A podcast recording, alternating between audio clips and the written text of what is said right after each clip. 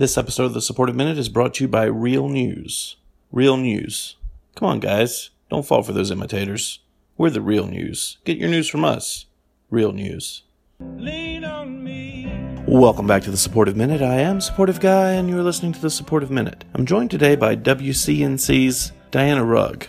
Diana, as a television news personality, what would be your ideal supportive sign off if you could have your way? If I were to have an ideal supportive sign off, it's not as easy for a story as it would be for an entire newscast. See, stories are happy or sad or consumer. A whole newscast is an all encompassing thing. So at the end of a whole newscast, you can say, that's the way it is, or make today great, or even courage.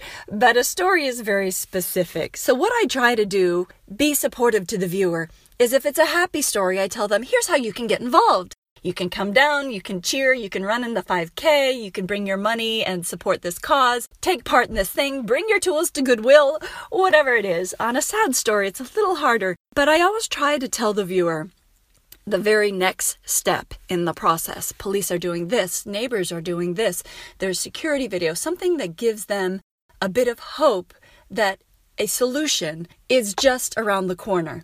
I think that is the most supportive thing you can do to a viewer is tell them how they can be involved or what the next thing is going to happen because when you say what the next thing is, it gives them a little bit of hope that things do get better. So that's my supportive sign off. Thank you, Diana. I found that to be very engaging and enlightening. That's all the time we have for today on the Supportive Minute. If I could pick a sign off, I think it would be until next time, remember, you have value.